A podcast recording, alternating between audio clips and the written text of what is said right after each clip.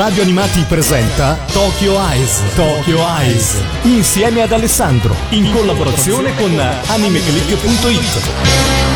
Amici di Radio Animati, ben ritrovati. Come sempre io sono Alessandro Falciatore, il direttore editoriale del sito www.animeclick.it e questa è Tokyo Eyes, la rubrica che vi parla di manga, anime e tutto quello che riguarda il mondo dell'intrattenimento e del folklore giapponese. Lo sapete, a noi ci piace andare avanti e indietro con la nostra macchina del tempo e eh, in questa eh, puntata voglio eh, cominciare a parlare di un titolo eh, veramente molto importante. Eh, in realtà volevo aspettare la fine di questo manga, ma eh, diciamo non, forse non la vedrò molto presto, anzi appena dirò il titolo di, del manga di cui voglio parlare ve ne renderete conto da soli. Però ecco, ci portiamo appunto con la nostra macchina del tempo all'inizio, alla fine anzi degli anni 80, inizio degli anni 90. Lo sapete, quello del mangaka è un mestiere davvero difficile, l'abbiamo detto tante volte in tante puntate di Tokyo Ice. Prendiamo il Giappone appunto degli inizi degli anni 90, quando al boom economico seguì una nuova esplosione, quella della bolla speculativa che verrà tristemente ricordata come decennio perduto. L'industria dei manga è però da tempo eh, un colosso dell'intrattenimento. Già dal 1989 si contavano più di 200 riviste dedicate ai fumetti emerge proprio in questo periodo la figura dell'editor. Eh, insomma, le case editrici hanno appena consolidato la pratica di far compilare ai loro lettori delle schede di valutazione su ogni singola opera pubblicata, che in realtà non è che un diabolico stratagemma per limitare al minimo gli investimenti infruttuosi, andando a tagliare i rami secchi degli sfortunati autori caduti in basso nelle classifiche di gradimento e condannando quelli più apprezzati a vivere davvero da schiavi del proprio successo. E questo purtroppo un po' ce lo portiamo anche oggi. È emblematico in questi termini il caso di Hideo Azuma, il creatore di Pollon, che è morto pure di recente, il quale, schiacciato dalle richieste pressanti proprio in quel periodo dei suoi editori e dalla dipendenza dall'alcol, scappò per un anno senza dare notizie di sé e lo racconta anche in, nel famoso manga che è stato anche premiato di recente a Lucca, Il diario della mia scomparsa. Questo perché i racconti di autori suicidi o che fuggivano letteralmente dalle finestre dei bagni delle case editrici per non morire di troppo lavoro sono davvero rappresentativi di quello che doveva essere il clima intorno all'industria del manga in quel periodo. Eppure, proprio nel 1989 sulle pagine di Animal House, una rivista prossima al fallimento eh, che si occupa di manga seinen, ovvero di quei eh, particolari fumetti giapponesi destinati ai giovani adulti, Ecco, su Animal House debutta il manga di cui voglio parlare oggi, una doppia puntata che andrà in onda pure la prossima settimana. Un manga che secondo me è fra i più importanti della storia non soltanto del fumetto giapponese, ma addirittura del fumetto mondiale. Vediamo se lo riconoscete. L'uomo si illude di essere il fautore della propria vita, ma esistono elementi superiori che guidano e controllano il destino di ognuno di noi Chiamateli forze sovrannaturali oppure intervento divino. Ciò che è certo è che le nostre azioni non sono il risultato del libero arbitrio. Ecco, è Berserk, l'avete riconosciuto dall'incipit eh, della serie animata degli anni 90, eh, lavoro di un giovane autore di nome Kentaro Miura, già collaboratore, pensate un po', di Yoshiyuki Okamura, lo sceneggiatore di Okuto no Ken, che altri non è che Ken il guerriero. Okamura noto, eh, penso lo riconoscete tutti, con lo pseudonimo di Buronson. Eh, l'esordiente Miura viene rimbalzato però in quel periodo da un editor all'altro e nessuno però si cura davvero di dare ordine alla sua fantasia. L'opera di Berserk nasce sul finire del 1989 derivante da un racconto breve, quello che noi conosciamo come Berserk The Prototype, che eh, appunto venne un anno prima della serializzazione del titolo principale e fu da banco di prova per quello che sarebbe stata appunto la serie regolare. La volontà dell'autore di mixare tematiche cupe e horror al fantasy di stampo eroico, che aveva molto amato in altre produzioni, sfociarono quindi nella realizzazione di questo romanzo grafico di genere dark fantasy e pseudo storico. Infatti la creazione del mondo di Berserk ha inglobato aspetti ripresi e rimodellati dalla storia e dalla geografia, europea ma soprattutto italiana, e una minuziosa ricerca filosofico-esoterica per quanto concerne gli aspetti più fantastici.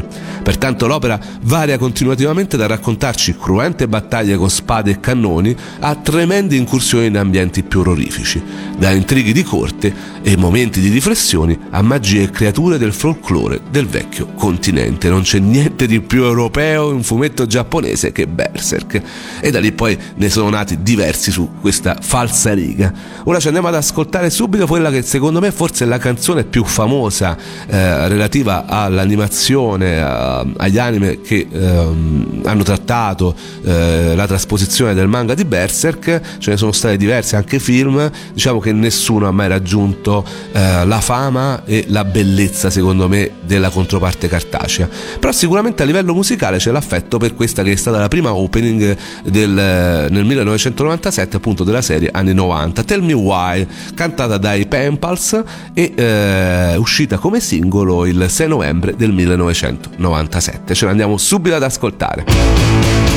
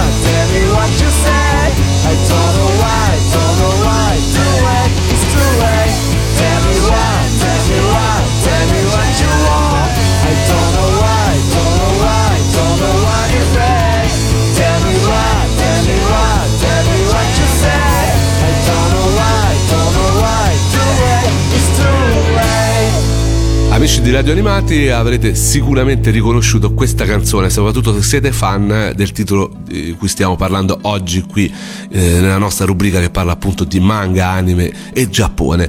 Questa era la opening della serie anni 90 dedicata a Berserk, Tell Me Why, cantata dai Pempals, perché stiamo parlando appunto del famosissimo lavoro di Miura, manga che secondo me tra i primi cinque eh, della storia appunto del fumetto giapponese per una serie di motivazioni che poi vi spiegherò e appunto Uh, titolo che merita assolutamente due puntate perché non possiamo uh, parlare poco di questo fumetto che davvero ha fatto uh, scuola e che è stato seguito sicuramente da tantissimi tantissimi colleghi di Miura con tutto che questo fumetto non è ancora finito. E questo rimane forse il grande cruccio di eh, tantissimi fan e eh, dello stesso Miura penso che viene oltretutto sempre oltraggiato eh, da, dagli appassionati che vogliono assolutamente che questo manga finisca d'altronde sono più di vent'anni.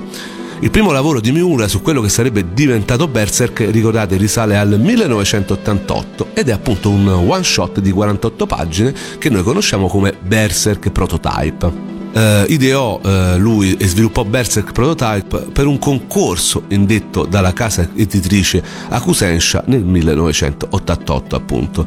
Lavorò molto sul protagonista e sul genere dell'episodio volendo ambientare la storia in un medioevo fantastico e mostruoso ma anche credibile e violento. Guts è un misterioso guerriero che si muove in un mondo simil europeo a caccia di mostri accompagnato dall'elfo Puck.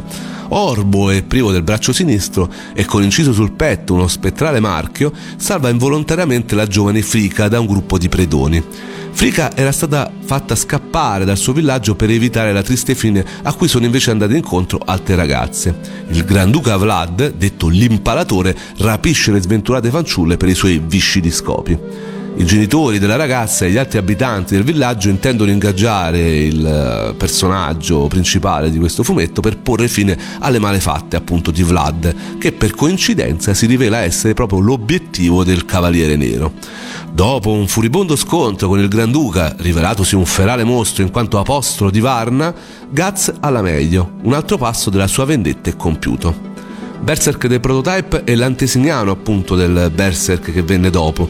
Nonostante alcuni dettagli siano diversi, l'atmosfera che contraddistingue il Prototype è la medesima che poi si riscontra nei primi volumi dell'edizione regolare, quelli che raccontano gli episodi della vendetta appena dopo l'eclissi. Il protagonista è graficamente simile al protagonista del manga che sarebbe succeduto a questo, tranne che per due particolarità. Nel eh, one shot il guerriero indossa una benda da pirata sull'occhio destro e inoltre ha un tic nervoso che lo porta ad appoggiare la sua mano di ferro sull'orecchio. Ma se a livello grafico i due protagonisti sono similari, è nella caratterizzazione che sono molto diversi. Il personaggio del fumetto breve del 1988 è molto più leggero e tende spesso a scherzare. Anche il suo volto diventa davvero serio solo in occasione di un reale pericolo, altrimenti è spesso disteso e persino comico, come pochissime volte è capitato di vederlo nella serie ufficiale. Il marchio sacrificale è impresso sul suo petto e non sul collo e lo scopo del suo viaggio è quello di vendicare la morte di sua madre. Questa storia è stata raccontata in 48 pagine ed è piuttosto lineare, prediligendo uno schema tipico dell'epoca, ma contiene già degli elementi tipici del modus operandi di Miura, introducendo diversi interrogativi sotto traccia, ripresi poi tutti con le dovute modifiche nell'edizione regolare del fumetto traspare tra le altre cose un certo interesse dell'autore per nomi e concetti orientali, vedi Varna, e la proposta di una scelta rimasta immutata pur avendone, negli anni cambiati i protagonisti, quella di affiancare alle vicende del protagonista appunto di Gaz la presenza di un giovane ragazzo che è ora vittima, ora attivo comprimario, restando lo specchio puro dell'oscuro mondo in cui si svolgono i fatti. Berserk dei Prototype è stato pubblicato in patria in appendice al volume 14 della serie regolare in Italia lo abbiamo visto, è apparso per la prima volta nel volumetto 34 della prima serie nel luglio del 2000. Ma perché chiamare questo manga Berserk? Che vuol dire il termine? Il termine è di derivazione inglese e indica uno stato di rabbia, di furia cieca e fuori controllo è ormai sempre più presente nel linguaggio colloquiale e deriva da un gruppo di guerrieri della Scandinavia, i Berserker. Un Berserker era un guerriero che combatteva praticamente nudo, ferocissimo e capace di raggiungere uno stato di trance, la Berserganger, durante la quale non sentiva più il dolore fisico, riuscendo a ignorare anche ferite piuttosto gravi sul campo di battaglia. Secondo alcune leggende questi guerrieri si trasformavano nel loro animale totemico in battaglia, l'orso, cosa da cui Miura ha sicuramente tratto ispirazione per quanto concerne la trasformazione ferale di Gatsu con indosso l'armatura di Berserk. Ora, dopo questa spiegazione, io penso che già molti di voi sapevano che cosa voleva dire Berserk perché è utilizzato parecchio in ambito fumettistico e anche in ambito videoludico. Ci andiamo ad ascoltare la ending appunto della serie anni 90. Prima abbiamo sentito la opening. La canzone si chiama Waiting So Long ed è cantata dai Silver Fins.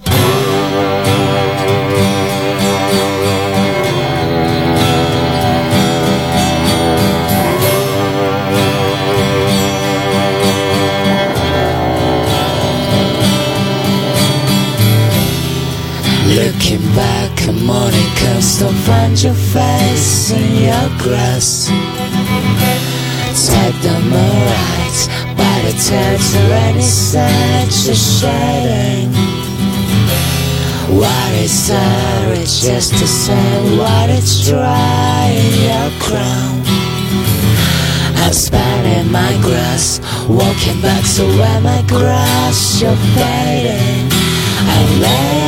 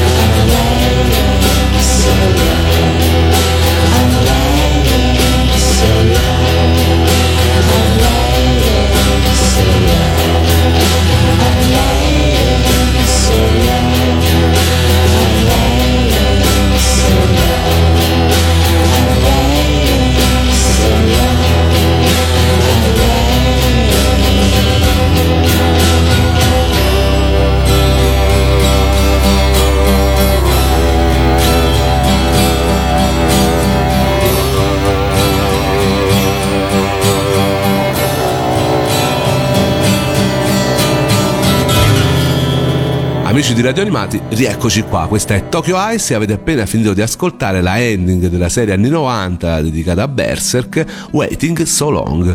E appunto stiamo parlando del titolo epocale eh, scritto e disegnato da Kentaro Miura, quello che per me è uno dei principali manga eh, della storia del fumetto, non soltanto giapponese, ma addirittura mondiale. Eh, l'autore ha usato davvero molte fonti di ispirazione per questa serie e eh, veramente voglio approfittare di questa puntata non solo per parlare del one shot che appunto è stato origine di tutto ma appunto per spiegarvi un po' quelle che sono state tutte le ispirazioni e lo studio che c'è stato dietro questo fumetto. E poi nella prossima puntata la prossima settimana noi parleremo proprio della trama e racconteremo anche quelle che sono state tutte le varie trasposizioni poi si sa, i giapponesi amano rielaborare molto spesso in maniera estremamente innovativa tantissime cose. Miura non fa eccezione e senza aver pretesa di competenza, ecco, elenchiamo un po' quelle che sono state le sue fonti di ispirazione per il suo grandissimo fumetto.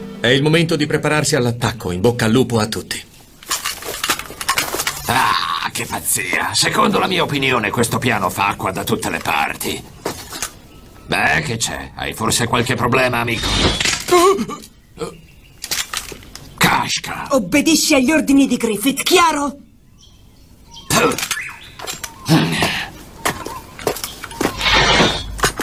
Noi non siamo più dei mercenari senza patria ormai. Vedi di non dimenticarlo. Una prima grande fonte di ispirazione è la serie di light novel fantasy Gwyn Saga della mangaka Kaoru Kurimoto.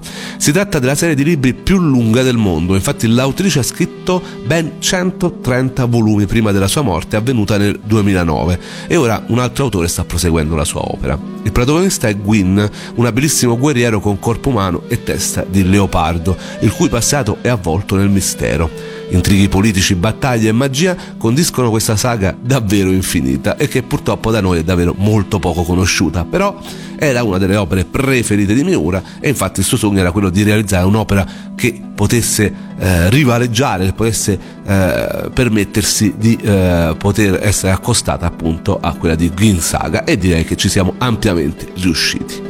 Non possiamo poi negare l'ispirazione storica. Per esempio, il braccio d'acciaio di Gatsu. A proposito, io userò da adesso in poi i nomi italianizzati, perché è davvero complicato poi cambiare, cioè, che voi siete abituati a leggere e a conoscere questi personaggi con eh, questi nomi sono sbagliati, lo sono ampiamente cosciente, poi anche parleremo di questo nella prossima puntata, come sono nati i nomi italiani di Berserk, però io continuerò a usare questi.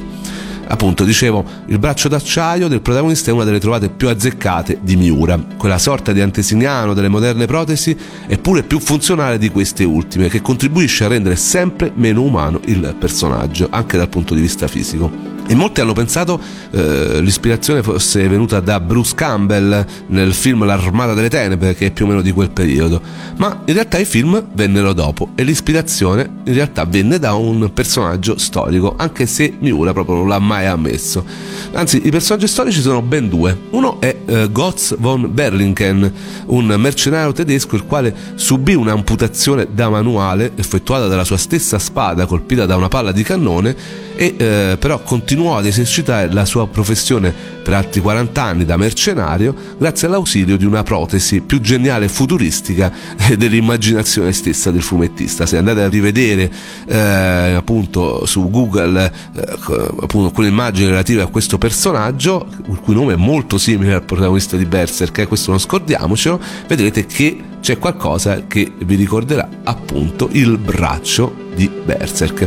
Al servizio del Margravo di Brandeburgo, egli prese parte col suo signore ad alcune campagne nella guerra di successione di Baviera nel 1504 e appunto perduta la mano destra dovette sostituirla con una specie di guanto di ferro che gli consentì di maneggiare la spada. Le giunture della mano metallica permettevano a Goz di combattere e anche di cavalcare, anche di prendere un bicchiere e addirittura scrivere con la piuma d'oca. Pensate un po', per l'epoca eravamo nel 1500. Miura dice di aver saputo di questo personaggio, e vi ripeto anche il nome è simile, Goz, Gaz, eh, solo dopo aver scritto diversi volumi di Berserk, ma davvero tantissimi di noi hanno difficoltà a credergli. Un altro personaggio che viene spesso accostato a Gaz o a Gatsu in italiano è Pierre Gerloff Donia, coevo appunto dell'altro personaggio, eh, visto più o meno nello stesso periodo, in Olanda, in un'area denominata Frisia, appunto dal XV al XVI secolo. Il 29 gennaio 1515 le truppe di Lanzichenecche, assoldate da Giorgio il Barbuto, duca di Sassonia, misero a ferro e fuoco tutta la regione uno dei gruppi di mercenari, la Banda Nera, oltre a distruggere il villaggio e le proprietà di questo personaggio storico, Pierre Gerloff Donia, fecero violenza e ne uccisero la moglie. L'accaduto innescò nel cavaliere una rabbia da berserk, appunto, grazie alla quale fu in grado di imbracciare un enorme spadone a due mani, con il quale si vendicò nei confronti dei carnefici della propria famiglia insomma un personaggio che davvero unito a quell'altro eh, diciamo ricorda veramente tantissimo il protagonista di Berserk. Personaggio storico c'è anche dietro l'alter ego il villain principale di Berserk Griffiths che eh, appunto si rifà al condottiero britannico John Hawkwood, vissuto nel XIV secolo. Entrambi sono uomini ambiziosi, sia John che Griffiths, eh, ma dalle umili origini. Prese parte alla guerra dei cent'anni, menzionata anche nel manga, Hawkwood, eh, dopo la pace di Bretigny, fonderà poi una propria armata mercenaria chiamata Compagnia dei Falchi Bianchi, omonima a quella capeggiata da Griffiths presente in Berserk. Insomma, tantissimi richiami storici che non possiamo tacere, come anche l'ambientazione dell'universo del fumetto, che è contrassegnata da rifacimenti del panorama generale europeo. Da un punto di vista architettonico, eh, appunto, eh, si uniscono architetture eh, dell'alto e basso medioevo con richiami gotici, rinascimentali e barocchi. Vengono inoltre riportati molti edifici o parti di essi come il Palazzo Vecchio di Firenze o i colonnati bicromi della Moschea di Cordoba. Riferimenti all'Italia sono d'altronde presenti anche nei nomi dei successivi compagni di avventure del protagonista di Berserk, eh, bastici ricordare Farnese, Isidoro, Serpico. Invece soffermiamoci sullo stile grafico dei mostri eh, dell'inferno e più in generale di tutte le creature che abitano il mondo del fumetto di Berserk. Miura ha affermato durante alcune interviste di aver apprezzato e di essersi proprio ispirato ai lavori di Doré, Bosch, Escher, Bruegel e ai lavori di vari illustratori statunitensi, grazie ai quali è riuscito a rendere in maniera unica la resa grafica delle sue tavole. L'intero sviluppo iconografico del manga, oltre a fare riferimento al celebre illustratore ottocentesco Gustave Doré, cela però alcuni rimandi ai lavori addirittura di Gonagai, il celebre mangaka e creatore di Devilman, di Mazinga, di Jigrobo. Da Nagai infatti Miura riprende, oltre allo stile grafico, il dualismo presente nei due personaggi principali di Devilman, Akira e Ryo, il cui rapporto ricorda quello tra Gatsu e Griffiths. I lavori dei due mangaka condividono anche alcuni rimandi al cristianesimo. Le azioni di Griffiths infatti ricalcano ideologicamente i passi dell'Apocalisse di San Giovanni e il tema dello scontro tra luce e oscurità. Insomma, davvero tanti tanti rimandi. Tornando alla vicenda di Gatsu, i suoi principali nemici sono rappresentati dai cinque della mano di Dio, poi ne parleremo nella prossima puntata. Si tratta di entità ultraterrene, in passato umane, che hanno sacrificato tutto ciò a cui tenevano per saziare la loro sede di potere, divenendo signori delle tenebre, tra le cui fila si arruolerà lo stesso Griffiths. Il design grafico di queste creature è speculare a quello dei cenobiti. Esatto, andate a vedere appunto su Google chi erano questi cenobiti, che altri non erano appunto che i cattivi presenti nel film cult Il Riser del 1987 di Clive Barker. I cenobiti, né angeli né demoni, risiedono in una zona di limbo tra razionale e irrazionale, dalla quale possono essere evocati esclusivamente tramite l'utilizzo del cubo di Le Marchand, l'equivalente di quello che in Berserk è il Bejarit. Da essi Miura, oltre all'estetica, riprende anche l'incerta quanto dubbia morale. Però non c'è soltanto eh, questa ispirazione cinematografica, ce n'è un'altra, veramente secondo me molto importante, secondo quasi tutti gli appassionati di Berserk, relativa a un film che in Italia davvero conosciamo pochissimo. Eh, in italiano si chiama L'amore e il sangue, però in realtà eh, è più famoso con nome inglese Flesh plus Blood, un film del 1985 diretto, pensate un po', da Paul Verhoeven. L'amore il sangue nasce come reazione appunto di questo regista a tutti quei film che mostrano il Medioevo come un posticino tutto precisino, carino, pulitino, con dolci dame e baldi cavalieri. Insomma, se qualcuno ha visto questo film, che in realtà in inglese fa, si chiama non eh, l'amore il sangue, ma bensì carne e sangue, eh, ovvero la materia di cui è proprio fatto il cinema di Verhoeven e soprattutto eh, un medioevo trucido quello che ci viene raccontato, lurido, pericoloso, decadente, un medioevo che in realtà fino all'epoca non era stato mai visto così al cinema, un posto dove se non ti passano a fil di spada puoi finire morto ammazzato in altri adorabili modi, tipo la peste, sistema molto in voga all'epoca, sempre se qualcuno non ti violenta brutalmente prima. Questo era il medioevo di Verhoeven sempre con un occhio rivolto al cinema americano, come già ampiamente dimostrato in Spetters, Paul Verhoeven era davvero molto interessato a raccontare una storia che prevedesse due alleati, pensate un po', che improvvisamente si ritrovano a combattere tra di loro dai due lati opposti della barricata. Vi ricorda un po' qualcosa questa storia? Mm lasciamo perdere.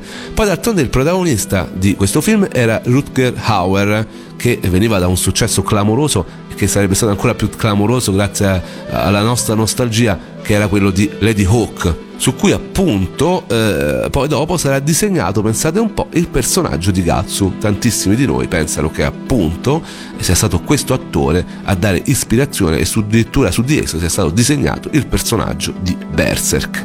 Insomma, tantissime, tantissime ispirazioni per un fumetto che io ripeto, secondo me con tutto che non è stato chiuso, con tutto che comunque ha avuto un calo vistoso nell'ultimo periodo, rimane soprattutto per la prima parte uno dei manga più belli, più importanti da leggere.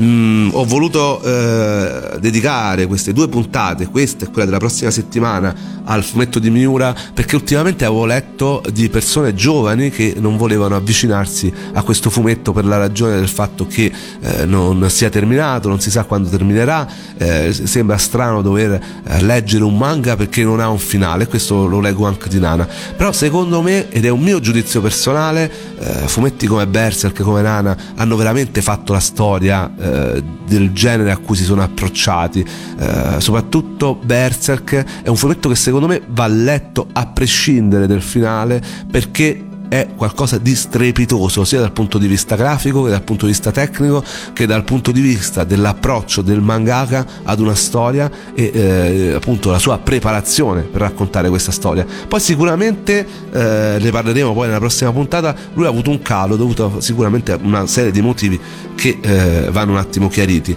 però vi ripeto soprattutto i primi volumi sono il meglio del meglio che si possa leggere. Molto forti molto cruenti. È una storia sicuramente eh, non per tutti perché veramente sono scene forti, violente, eh, brutali, eh, le immagini che vedete eh, sono di una forza incredibile e possono davvero suscitare tante tante sensazioni, però quello che a me e a tantissimi altri ragazzi che si sono approcciati a questo fumetto ha dato appunto il titolo di Miura è stato qualcosa di fondamentale per amare questo genere. E soprattutto ecco il manga di Berserk ha, quando è arrivato in Italia ha veramente fatto il botto come si suol dire e eh, ha portato tantissima gente poi ad amare il, il fumetto giapponese in Italia ma penso anche nel mondo. Ho parlato già tantissimo nella prossima puntata approfondiremo appunto la trama di questo fumetto e racconteremo tantissime altre curiosità il manga di Berserk eh, appunto ha visto delle varie trasposizioni animate. Una di queste è uscita il 4 febbraio del 2012 era un film eh, si chiamava Berserk l'epoca d'oro capitolo 1 l'uovo del re dominatore. Faceva parte di una trilogia che è andata appunto al cinema anche in Italia. Io vi lascio con quella che era la canzone la ending theme di questo film. Eh, come sempre vi do appuntamento per la prossima puntata la puntata 2 dedicata a questo grandissimo titolo. Eh, seguiteci sulla, alla voce palinsesto di Radio Animati www.radioanimati.it e eh, potete riascoltare come ho detto più volte le puntate eh, grazie ai podcast che potete ritrovare tutti sempre sulla nostra pagina eh, sul sito appunto di Radio Animati. Per quanto riguarda invece Anime Click io vi do appuntamento per tutte le notizie le schede eh, tutto quanto il mondo degli anime manga e della cultura giapponese su www.animeclick.it www.radioticino.it in cui vi daremo pure eh, varie informazioni sulla ripresa di Berserk appena ci sarà. E per quanto riguarda invece questa puntata, ovviamente ho detto ho parlato anche troppo, eh, però a me devo dire, lo avete visto, parlare di Berserk mi entusiasma, voglio farvi eh, conoscere questo fumetto, voglio farvi nascere in voi la voglia di aprire quelle pagine perché veramente può essere un'esperienza di cui veramente vale la pena. Però adesso ci salutiamo, vi do appuntamento alla prossima puntata con le note della canzone Pretty Things in inglese, Uzugushi Mono in giapponese, cantata dagli R&B Sanger Ai.